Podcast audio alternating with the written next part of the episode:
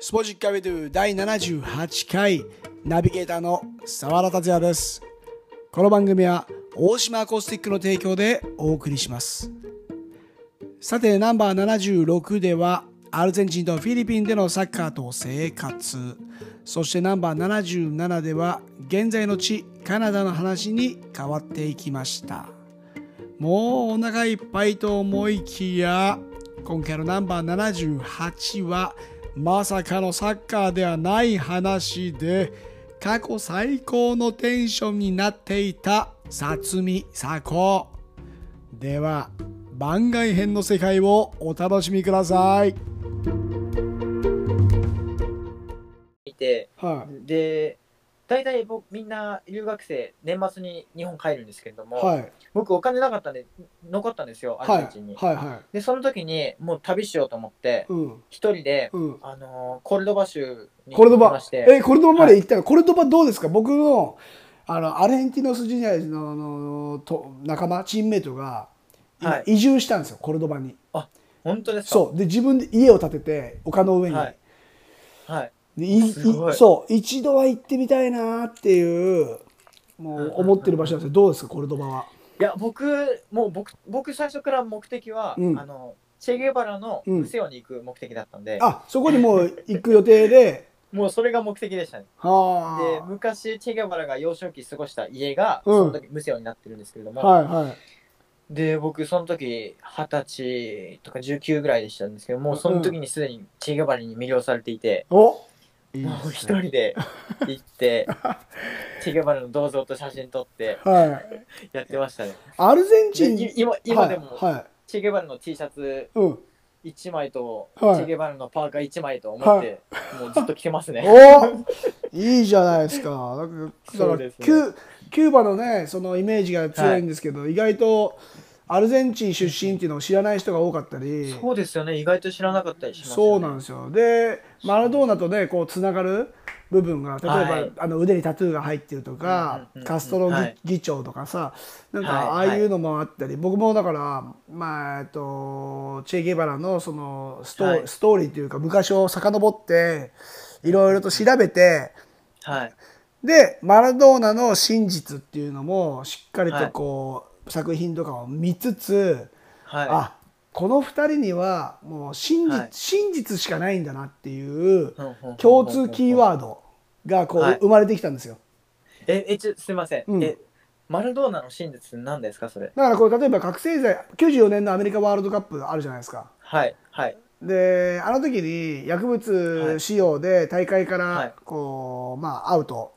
するんですけど、はい実際その時のワールドカップの前にマラドーナがずっとね、反ブッシュ運動をしていたんですよ。あーはいそうだからもうブッシュのことが嫌いで、はいでもう南米全土に本当に、はいあの抗議活動をマラドーナがしてたんですよ。はいでそこでまたアメリカワールドカップっていう舞台なのではいアメリカにとったらねすごく嫌なんですよマラドーナがフィーバーになっちゃうのが。はいはいで FIFA 関係も、えーはいメキシコワールドカップ86年90年のイタリアワールドカップそして4年後の94年アメリカワールドカップこれ全部はいマラドーナ劇場だったんで、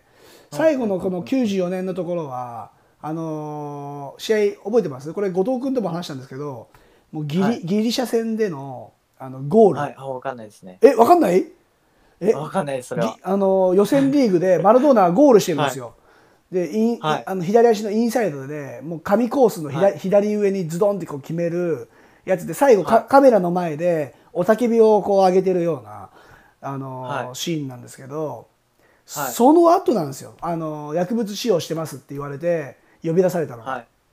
はいだからよっぽどもう危険を感じたんだなっていうそのマラドーナがこう出場したらちょっとこう、はいあもうい行っちゃうぞこれアルゼンチン行っちゃうぞみたいなっていうのを感じて、まあ何らかの裏付けでこう薬物使用しましたっていうふうにあじゃあそのそのもっと上の力が、あそうそう政治的な力がかかってそうですあなるほどそれをマラドーナ本人が映画で語ってるんですよ。おおなるほどそうマラドーナっていう映画の中で、えーそれをまあ振り返ってて、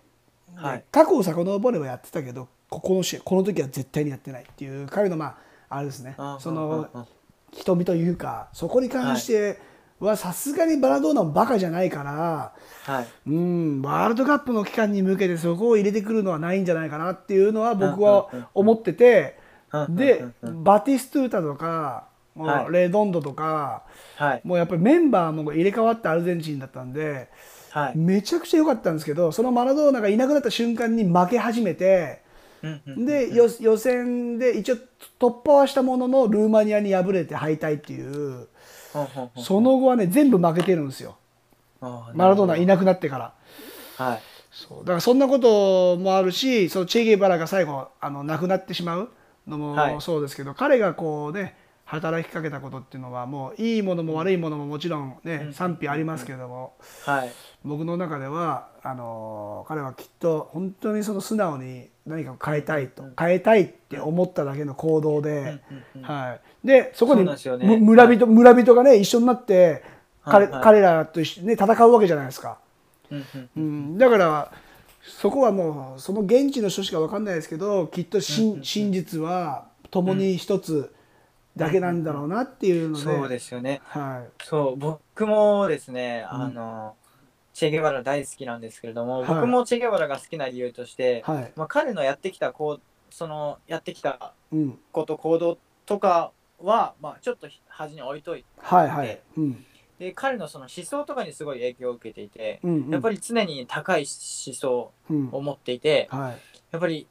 政治的な力をうん得ても常に高い思想自分を負けずに芯を貫くみたいな、そういう思想をすごい影響を受けた部分があって、うんけどやっぱりそうですねチェ・ゲバラの T シャツうん、着ているとはい、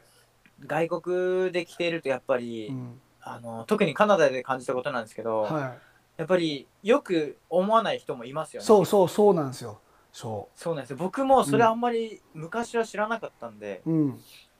でやっぱり出会う人やっぱりラテンの子たちと出会って、あ違うから知ってんだって話すけどあ俺は好きじゃないよとか言われたりすると、うんえなんでって聞きたくなるしや っぱりす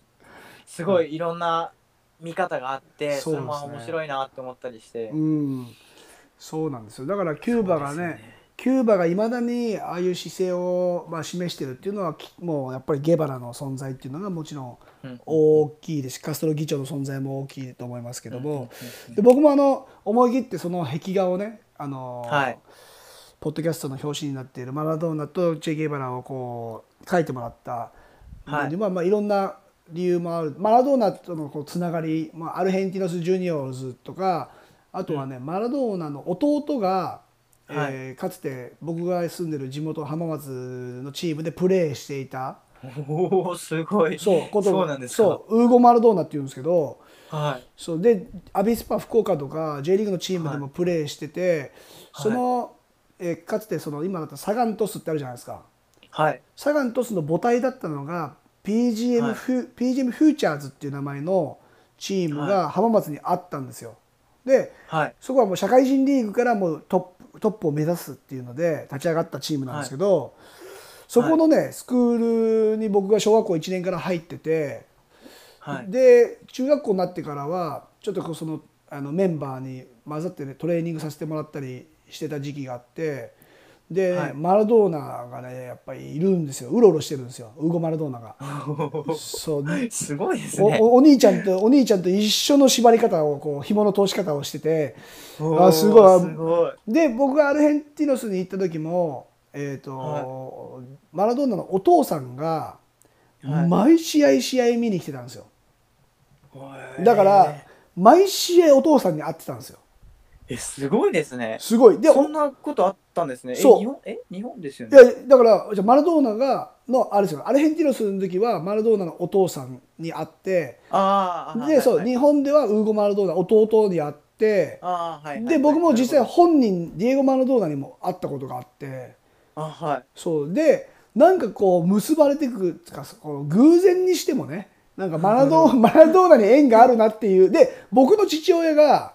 はいマラドーナと同じ誕生日なん ですよ。すごいそうそうすそう。ごいですねそれもまあ偶然にしても親父サッカー全偶然然にやしてもですねそう確かにねサッカーやらないんだけどだけど、でもなんかこう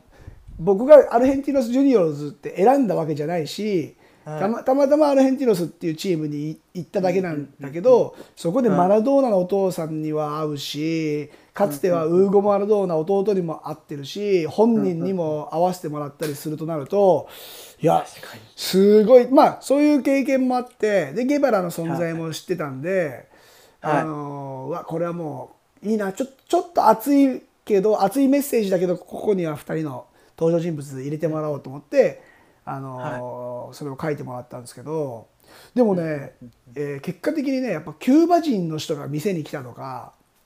はいあとはね、えーアルゼンチンにも日本人でこう働きに行っている自動車関係日産とか結構いるんですよ、日本人で、はいさ駐在者のそうはいそうそうそうそうでその人がねたまたまね日本に帰ってきてる時にあの、はい岡崎の人なんですけど愛知県の、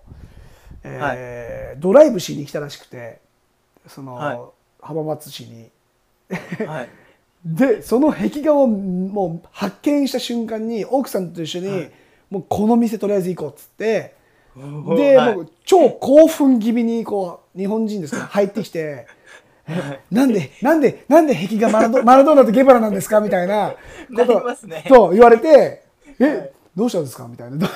めちゃめちゃ興奮してますねみたいな感じでさ、い、や、今、ちょっと先週アルゼンチンから帰ってきたばっかりなんですよみたいな、4年ぶりに帰ってきたんですよとか言って、えーみたいな会話をしたり、はいだから、うんまあ、そこでこういうエピソードにもつながって、なんでマラドーナとかってなるじゃないですか。はいはいはういんだからまあそれはそれで僕も良かったしああいう壁画をねもっともっと日本中っていうかね増やしてほしいなっていうメッセージもなるほどあうんっおてー、はいまあ、だいぶねこうそういうペインターさんアーティストが増えてきて、えーはいい、ろんな地域に絵を入れるのは増えましたけどあ本当ですかそう増え増えてきたんですよだからもっとうんもっとアートを生かすような、はいうん、遊び方っていうんですかね、うんうんうんそういうのがけどカナダトロントも今、うん今っていうかまあ昔からですけど、はいやっぱり日本に比べたらうん、断然壁画とかやっぱり多いですし、や多いですよっねぱり。そういうのはいいですよね。そうそうそうう。そうカルチャーとして残して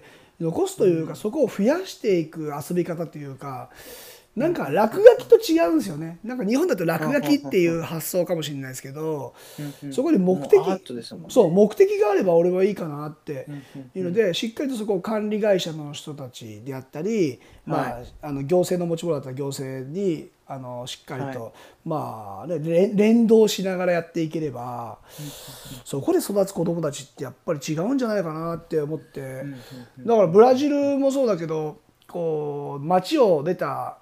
ブラジル代表選手とかの絵をねこう、はい壁一面にこう描いたりして、おはいすごいそこを自慢げにね俺らの街ははいっつってやったりしますけど、もうあ,、れでいいんじゃないかなってうんうんうんうんうん思いますよね、象徴的に。だから、はいはいはいえーコンビニエンスストアとかいろんな地域のその建物とかあるじゃないですか。はいはいだからああいうものもその例えばし静岡、まあ、いわこれ僕の住んでるところはジュビロ磐田が一番近い J リーグチームなんですけどはい。そしたら水色もう水色のコンビニしかないみたいな、おおいいですね。そうそうそういうともうねじゅもう静岡来たなジュビロジュビロだなって言ったら清水の方に行ったら今度オレンジ色のコンビニしかなく て。いやーなんか同じ静岡でも違いますねみたい なっていう遊び方ができてくるとよりこう観光というかそういうねイメージにもつながるしだから役所の建物もね色変えてそういうね水色オレンジ色とかっていうふうにししてもいいんじゃないかなとか思ったりもねしますけどね。うんだからそのあたりがなるほど。そう日本に住んでて気づくこととあの、はい世界にああなるほどな気るほづくことの違いっていうのでまだまだなんかね、本当に行けば行くほど多分もっともっとしし知ることが多いじゃないですか世界って。ど。うんうんうんはいそうですね。そうだからそれもねなんか僕全然最近なんかな長くいるからかわかんないですけど全然なんか慣れちゃって感じなくなっちゃったやっぱり慣れってやっぱりちょっと慣れてくるとやっぱり見えなくなるものが多いですよね。まあそうやっだぱりたまには帰っねてフレッシュに。そうだね何したいですに日常に埋もれちゃうからねそうですね。そうだからアルゼンチンの時もやっぱりす僕はそう思ってましたねこう日常に埋もれてじはい自分がこうれれいや練習終わったらもうほとんど空き時間になっちゃうじゃないですか、べはいはいべん勉強しなければ、はいだからそこをどういかに使うかとかはいっていうのもしっかり考えないとはい振り返った時に無駄な時間が増えちゃいますもんうんね。うんうんううんんそうですねもう そう僕もそうえこあこれってあいいいですこよれっそてれあの使使うんですかあのあどあのどっちでもいいですよもう使えるのは使えますけど使わなあ いと。なるほどえはいーそうでなんか僕うんなんか僕サッカーいやもうサッカーも大好きなんですけどはいなんかいやサッカー以外にも本当楽しいことたくさん世の中あるんだっていうのを気づいてうんうんうんで僕フィリピンにいた時とかは、はいあのやっぱりサッカー選手って、うんサッカー選手の仕事ってうん毎日2時間ほど練習してはい週末の試合に勝つっていうことが仕事じゃないですか、はいでもそれに専念してしっかりやるのがプロフェッショナルだとは思うんですけど、はいまあ、別にその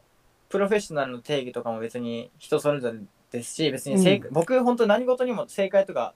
うんないとか思ってる人なあんでもうそうだと思いますよきっとだってそれ決めつけちゃうと思うね そうですよそれねが絶正解不正解ないし、うん絶対っていう概念がないと思ってる人そなんうで,、ですそうですそうですでうん僕はフィリピンにいた時にあのフィリピンではあのチームが提供してくれるうん家にみんなで選手住んでいたんですけれどそもうだったんですねはいはいはいはいはいうんでやっぱりでも午前中みんなで練習に行って帰ってきたら、うん午後何してるかってやっぱりみんなうん携帯いじってゴロゴロしたり とかそうだよねまあそういう感じだったんで、うんあれサッカー選手ってこんな感じなんだみたい なこと思っていやいやもちろんねあのきっとそうでしょもうちろんそのうん人それぞれですけど、はいい、ろんな方がいると思うんですけど、はけどやっぱりサッカー選手っていうんあの毎日2時間練習して週末の試合に勝つことがうん仕事、あこういう感じなんだと思って、うんうんうんで僕はあのーその時にまあ少ない給料ですけど、はいその給料をすべて、うんあのサルサのレッスンにつり込んでサルサやってたんですか そへうフえィリピンでサルサ始めましてへえサッカーのお金を全部サルサのクラスにつり込んでじゃあ夕方から えかなりのじゃあかなりの腕前じゃないですかそしたらいやいやいやいやもう全然かじってるだけなんで、けへえどけどなんか僕なんかもう本当に僕うん広く浅くじゃないですけど、は別に僕なんか完璧とかは別にないと思ってるし、はい別にブレててもいいと思ってるいし、はいはいえだから本当に広く浅くいろんなことに手出していてあじゃあもう瞬発力なんですねパッとそうねですかねけどけどそこで始めたサルサ はいを日本に帰っても続けたり、うんうんえーカナダに来ても続けたりしていてあそうなんだカナダでもそうですねあすカナダのもんでな何がもう僕サルサすごいおすすめへ ーいつすもげえこれ話してるんですけど、はサルサをおすすめしてるんですけれども、いへあえのサーフィンとかってうんしますか、あ昔やったんですけど最近はもうやってないですはサーフィンとかする方って、あのサーフトリップっていう言葉あるじゃいないはですいか、はいありますねサーファーの方たちってやっぱりいろんな外国にうんいい波を探しにうサんうんーフトリップしにはい外国行ったりするじゃないですか、はいでそのサーフトリップっていう言葉があるようにもしサルサトリップっていう言サ葉があルるサトリップ面白いですよねえじゃあいろんなとでいろんな土地に行ってサルサするんですか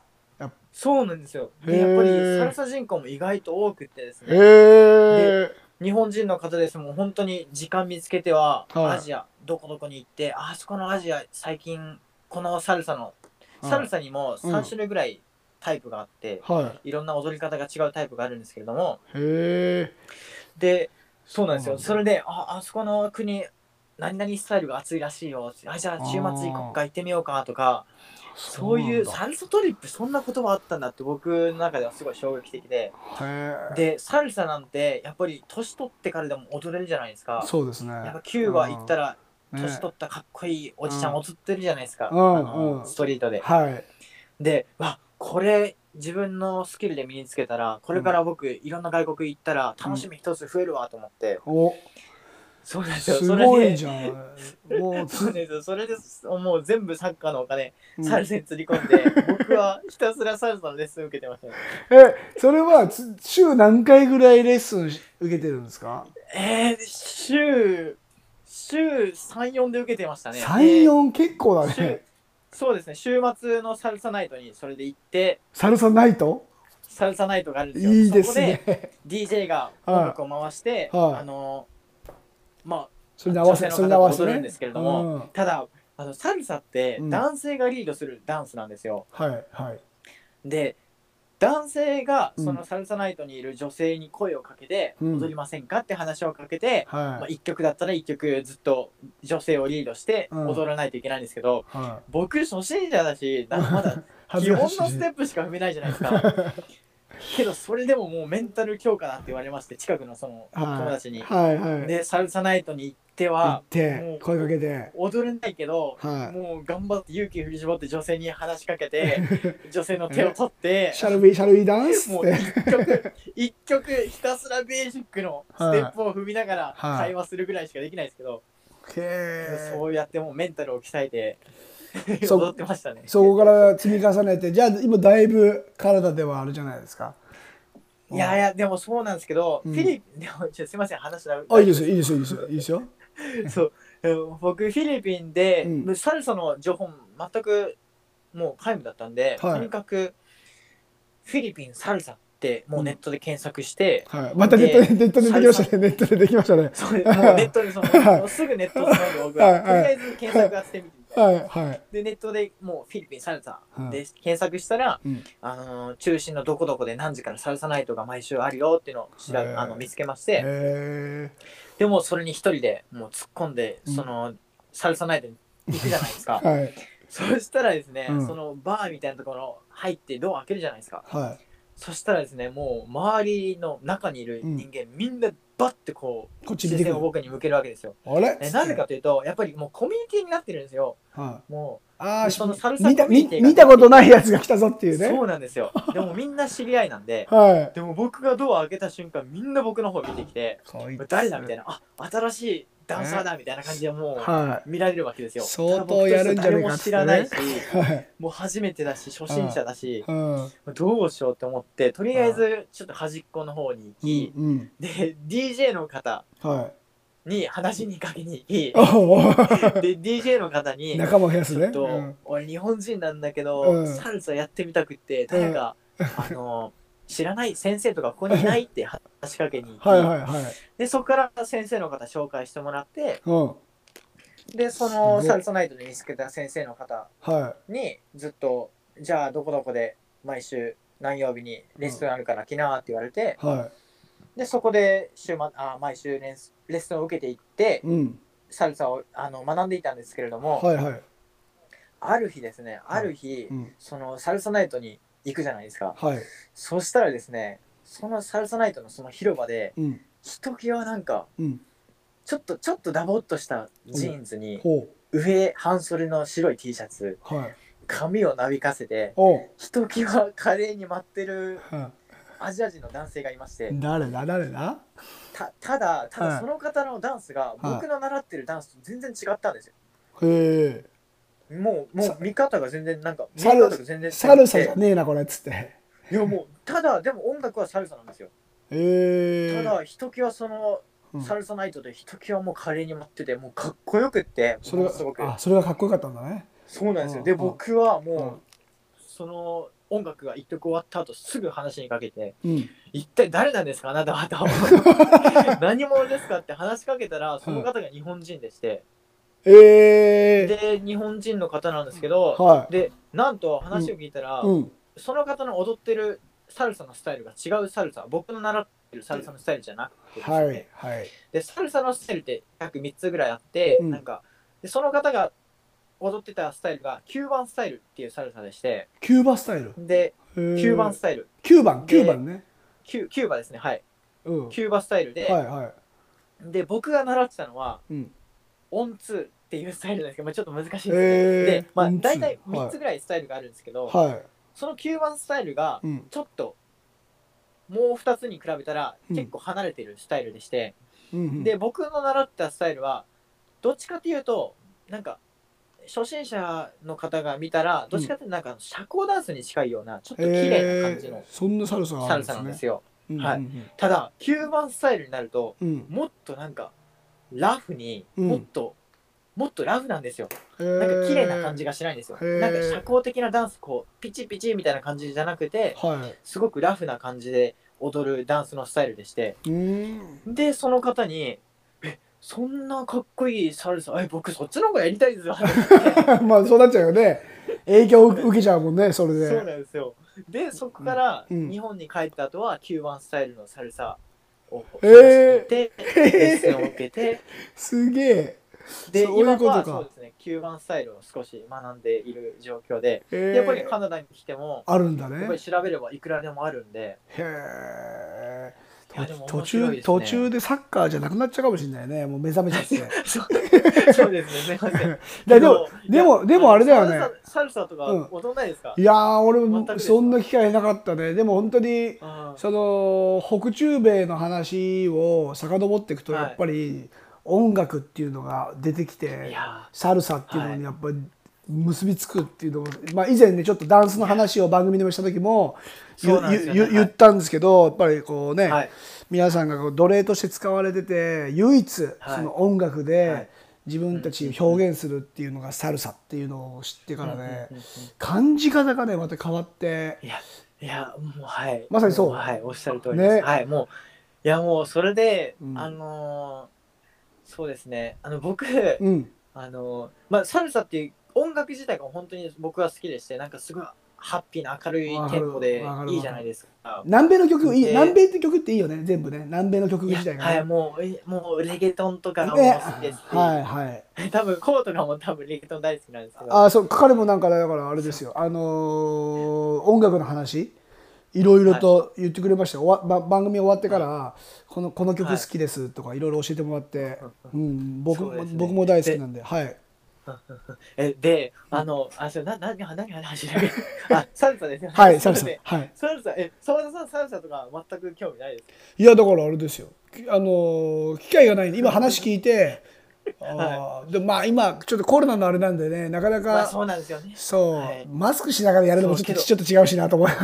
はい。やけど、うん僕、うんその9番スタイルのすごくうん、面白いなっていう点がありまして、はい、他のもう一2つのスタイルと比べて、9番スタイルでは、うん、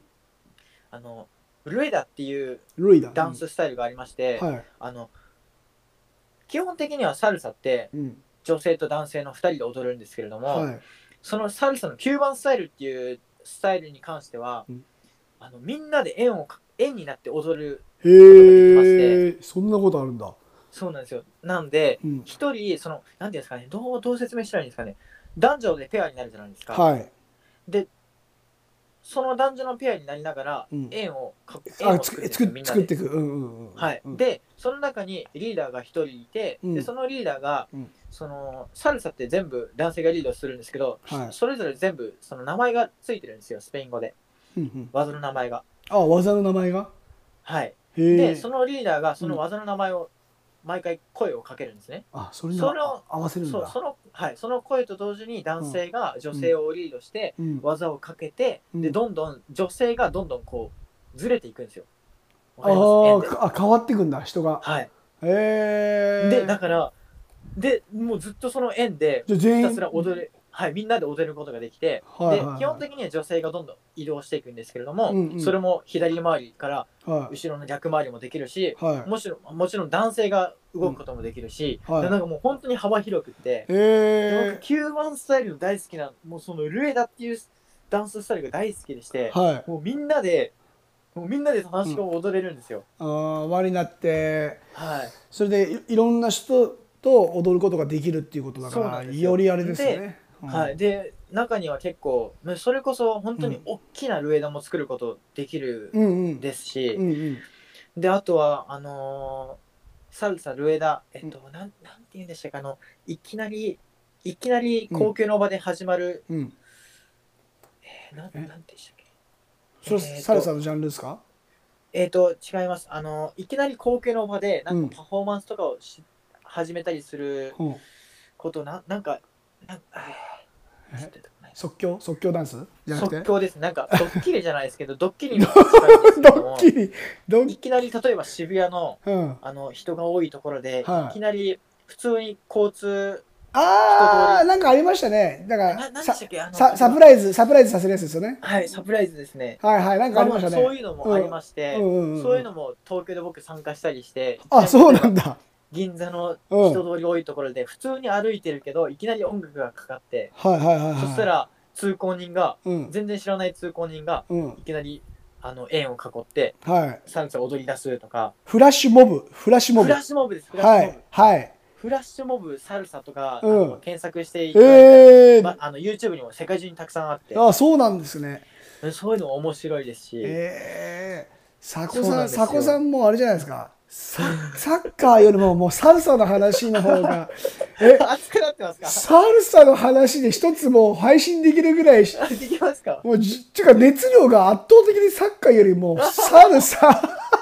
いや、ほんと楽しみ。すごいですね。いや、もうで、こだってれ、、はうちのそのみスキルを身につけたら、はい年取ってから50、60、70になっても、はい世界中どこでもはい踊れるって、もうあすごい魅力的なんだって。い。まで、サッーカーももちろん、年取っても踊れるんですけど、まあそうですねや。っぱりうん80、90になったらサッカうんーさすがにきついじゃないですうか。ん、そうですね。けど、サルサだったら踊れるんですよ、もあーまあ、サッカーででもにササッルサカ面白ーいでもサッカーとにサッカーと似てるねでもねぼその踊れ、は踊れれば世界どこに行っても踊れますっていうのとそうですよねぼボールがあるところに行けばいくらでもこうサッカー一緒にできるっていうのとね、似う。てそうまですすよねね。でサルサが面白いやっぱ面りサル白い面白いですすいませんサルサの面白いけどもう一つが、はいやっぱり女性と踊るじゃないですか。はい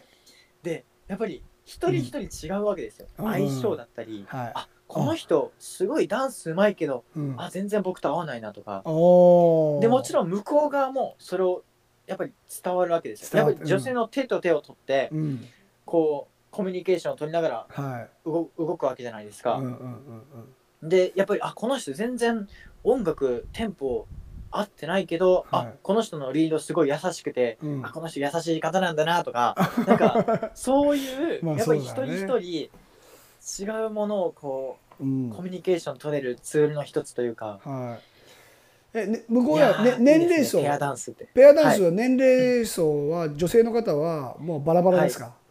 えっ、とですね日本のサルサの年齢層は基本的に高いです、あ高いんあだのだから僕が、うん僕がサルサのレッスンとかサルサナイトに行くと、めちゃめちゃモテちゃうもうモテちゃうモテちゃうあねの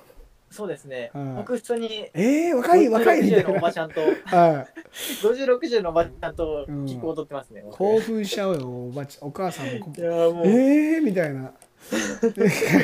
かわいたいださこちゃんかわいいっつってただフィリピンもうよくしてもらいまし たね。ただ、フィリピンとかアジアに行くと、うんうん結構、あの、若い子あそうなんですか結構今多かったりして。いやでえもあのサルサ結構今暑いですよアジアは特にー、あ人ぶ口すごい多いみたいですね、盛り上がってきてるんですねちょっとはい日本に入ってきてないだけですよそう。あの、はいじゃあこれあれですね。佐古さんちょっとあのサルサルサの YouTube をちょっと始めてもらっていいです か。サルサ YouTube はいやけど僕、でもなんかやりたいことが多すぎていはい。なんかもう大変なんですけどでも僕、あのドミトリーとかやっぱり外国、カナダでもはい。結構旅人だったり、はいはいフィリピン行った時もドミトリーに住んでたことがあって、うんやっぱりダンサーのうん。バックパッカーの方も結構あい知り合るうんことだ。が多くって、はいえでドミトリーでうんブレイクダンスを教えてもらったりとかし たりして、でえうん。でそれそういうのもあってやっぱりはいダンスって面白そうだなって思っていて、いでやなんかそのフィリピンから日本に帰った期間で、うんちょっとダンスのレッスンを受けてみたりとかはい。もうしたりしていましあてーでこっちでも今ちょっと ダンスがダン っスてもう全然まだまだ初心者のガチガチなんですけど、いやーブレこイれクダンスやったりとかうん他のダンスやったりとかはい。していましてでそれやっぱりダンスってやっぱりうん音楽じゃないですか、はい音楽がメインじゃないですか、はい音楽があってのダンスじゃなうんいでうすか、ん。でそしたらやっぱり音楽では音楽の世界も興味あるちょっとこううんググったりとかしてみたり、はいはいで僕ヒップホップとか好きで、あはいヒップホップの歴史調べたら、うんあどんどんえもしかしてあのラテンの、うんでヒップホップの歴史調べたらラテンにやっぱりつながってってはでやっぱりラテンのそのサルサとかやっぱりそういうのがルーツになっていたりとかなんかいろんなことがつながっい。ていって。あーはいはいはで僕へーニューヨークのヒップホップの生誕の地ともうもうん足運んで行ってみたりとか、い。へえ。なんかそうなんですよもうサッカー問わずだだからね。僕なんかなんかサッカ選手っていうよりはなんかうんなんかサコって見てもらって、まあなんか僕 としてはなんか、いなんかもう世界中すごい旅し世界中いろんなとこ見てみたいっていうのはあったんですけど、はい、で世界中旅するのって別に年取ってからでもできるじゃないですかまあまあまあねまあもちろん時間とか、そうですね家族ができたらああ難としいかもしれねないですけど、え影響の受け方もちょっと違う変わってきそうですあーねなるほど年齢とともにだからにそうですね20代前半と30代と40代ってまた違いますよ違いそうですもんねだかでらなんか僕としては、とりあえず優先順位だなと思いましてはいまあとにかく今は体動く動くうちに、うんうんやりたいこと体を使ってできるやりたいことをやろやろうと思ってましてはいでそれと同時になんか一人の人間サコっていう人間にいろんなツールを足していこうと思ってましてはいはいなんていうんですかね引き出し例えばサコ、今で言ったらサッカうんー英語うんスペイン語、アルゼンチン、うんサルサ、はいえーダンスダンスブレイクダンスとかなんかそういういろんな引き出し をいいもうめちゃめちゃひいいなんか作って、うんうんでそれをツールを持ってうんうん結果的に世界いろんなとこ行ってそのツールを引き出して引き出して、はい行ったら世界を旅したらもっと楽しみが増えるんじゃないかなみたいなうん感じに思ってまして、まあもう間違いなくいろいろ吸収するタイプだと思うのでだからだから変化しながらでも今そのさ、はいサルサに関サッカーとサルサに関しては一応ブレてないですもんね要するにこうそうねねつななんか続い続いてでもなんるか続いてる続いてるああそうですよなんねかブレなんかよくでも僕もうんよくブレる、ブレてるなとか言われた時期ああったりしたんですけど、はなんかむしろ別に僕の思想というか、ん僕の考えとしては、いブレてないです別にブレブレでいいんじゃないかみたいな。あブレブレでいいかなって別に正解とか不正解ないうんうんし、しかもむしろう、んなんか変な、なんか、生意気なこと言ったら、うん僕の考えとしては、はいなんか、今、この世の中、うん本当に、常にうん移りゆく、変わりゆく世界じゃないですか。はいで、その中で生きていく、なんか、うん昔から強い信念持ってこう固めたぶれないでみたいなことを持っていたら、うんなんか世界に置いてかれるんじゃないかみたいなうんうんうんことを思ってたりもしてて、うんうんでそれの現に日本がそうじゃないかなとか思ったりもちょっとしたりうんあそうもしててそういう話そういう話聞きたかったんですよあそうなんですかか はいはいはなんいかでも現いにやや,、ねはいっぱり日本ってうん島国でちょっとこう、へ閉鎖的な部分があって、はい昔からのうーんそのなんていうんですか強いもの持ってる人も多いだろうし、うんまあ、政治的なところもわかんないですけど、はいおはいけどはい現に現にその数字だけ見たら GDP だってうんもうすごく世界に比べたら日本下がってるし、うんで世界的に大きな視野で見たら、うんもうこの世の中はもうもうどんどん移り変わって世そうのです中変わっていくわけじゃないそでうすかそうですそうですやっぱりいやもうブレブレでいいんじゃないかなって僕は僕の哲あー学とまあいうかね まあ日本日本に関してはちょっと、はいなんていうんですかこう発信の仕方がやっぱりこう保守的なのでじやっはいぱ守りすぎてるのかなっていう感じがしますねもう狭い狭い世界でのこう情報になっててはい世界からちょっとまあ世界トップにこう日本がいつもいるような話の仕方というかはいうん、だから世界リードしてますよみたいな風にこう感じ取れているような報道の仕方とかも結構あるのでサッカーに関してもそうじゃないですかいいシーンしかやらないじゃないですかハイライトがあーはいはいはいだからもう全然な内容でもなんはか結構惜しかったねみたいなことをうん、うんうんまあ、この親とから言われた時にはえはい全然惜しくないよみたいな、いやもう僕も本当なんかうんなんか本質をなんか日本とかなんか本質を見てないというかサッカーに関してははいなんか本質に欠けるなみたいななんか上っ面の部う分が多いなみたいな感じのは感じたことあります、なんかギャップギャップですかねそうねだから、まあアルゼンチンから、はいまあ、 アルゼンチンからね。でもだからそれが、うーん、まあ一応証明されるというか、試されるのがワールドカップっていう舞台じゃないですか。だから僕はあの、今後前のワールドカップ、ロシアワールドカップ振り返った時も、予選、はいはいやっぱりドキドキしますよね。見てる方もこう、もういほうほうほう相手がシュートしたらもう入りそう、入りそうって常に思ってしまうような、あの、あぶ危ない危ないって思ってるんですけど、ベル,、はいベルギー戦に関しては、もうはい先手先手で、こう、いい時間帯に点取れたっていうふうに思って、い、やー、はいひとしこの大会中に一皮むけたなっていうような振り返り方だったんですけど、最終的なあの結果を見た時には、やっぱり、やっぱりこうなっちゃったみたいな、うんここ守りきれないかって、うんちょっとこう、すごい保守的に、守備的に、はいえーああ、しなるほど。保守的しなそうなるしほど失点をこう生まれやすくしていったのは自分たちででうんメンタリティ的にもそこに耐えられず最後のはいあの、ねあのベルギーのカウンターに関しても、はいうんまあ、非常に反省する部分も多いんじゃないかなと思いますけどだからやっはぱそれって結局サッカーの技術じゃないなって思ってて。うんうんうんうんはいもうもうメンタリティーというかその、うん、そのうん日本人のハートを作る部分の育成がもっともっと必要なんじゃないかなって僕,、僕は思ってるんですよね。はいははい、だかい。いやらでも、え、はい。いくらえ、うえん澤田さんはとしてはうん、日本がワールドカップでい、うん、結果を残せるとは思ってますかいや今のメンタリティーじゃちょっと難しいかな、まあ、自分も日本人なのですごくわかりますけど、はい。なのでその日本人の精神というか繊細さが強さに変わるような、あのサッカーにしても他の競技にしてもそうですしはい。そこはすごい、まあ、サッカーで言うとそこはすごく重要なんじゃないかなってうまい選手いっぱい出てきて世界にも飛び出してますけどはい。さっきアルゼンチンの話も、ね、しましたけどもやっぱりそこで争いに勝つっていうのはもうせん、はい繊細なメンタリティなんていらないっていうあむしろど太いメンタリティじゃないと、うんうんあの刀で切られちゃいますよみたいなあ。あっていうようあ。いやでなも、そうですよね。はい。僕は思ってるんでだから、はいサーコさんの考えってやっぱりどっちかというとこう日本人離れしてるんじゃないかなと僕は思ってる聞いてたんですけどだからね、はい一つのことに対してもチャレンジってえなんでそれなんでそれ気にするの他人がなんで僕の行動を気にするんですかみたいな。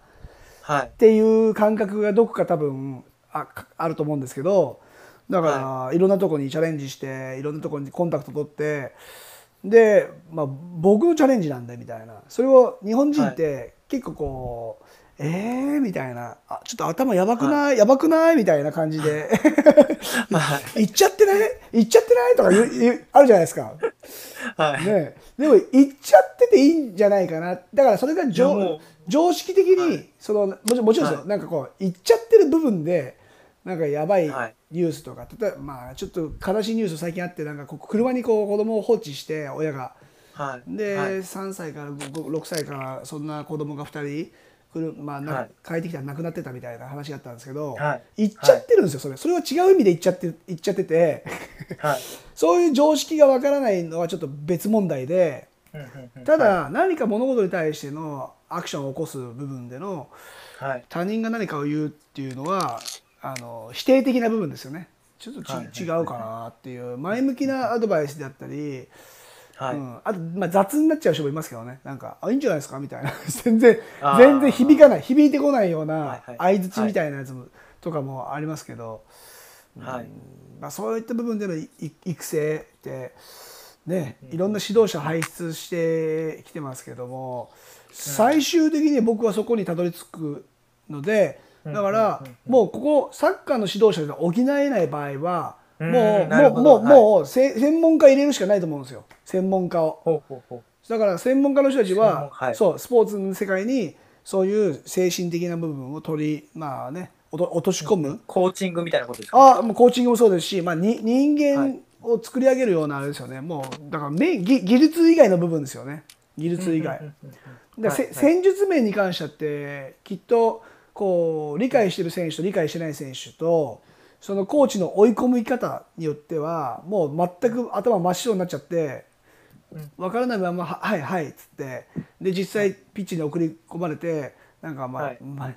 この人何回やってんだよみたいなそのミうスんそのミス何回やってんだよって言うんですけど多分それ気づいてないうちにもうピうんうんうんピッチ行っちゃってますよみたいな。うんうんうんうんだから気づくように多分コミュニケーション取らないといけないんだろうなっていうのはやっぱりこう伝え方の部分なので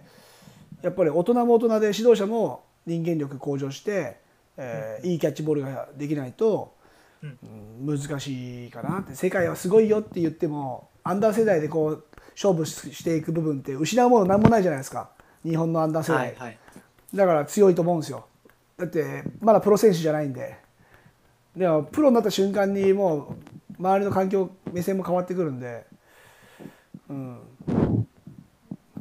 どうしましたなんかボーボー言ってますけどボーボーボーボー言ってますけどだだえ、聞いてますかうんあの、もう携帯、携帯がですね、はい充電切れたあの、あの電池パックがもあ限界だったあ失礼しましたう、これ、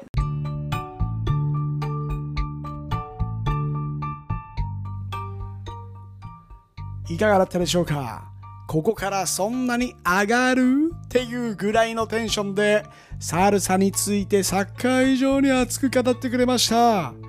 2時間以上のインタビューでさらに出てきたサコワールド島国日本の閉鎖感についても話し出しましたね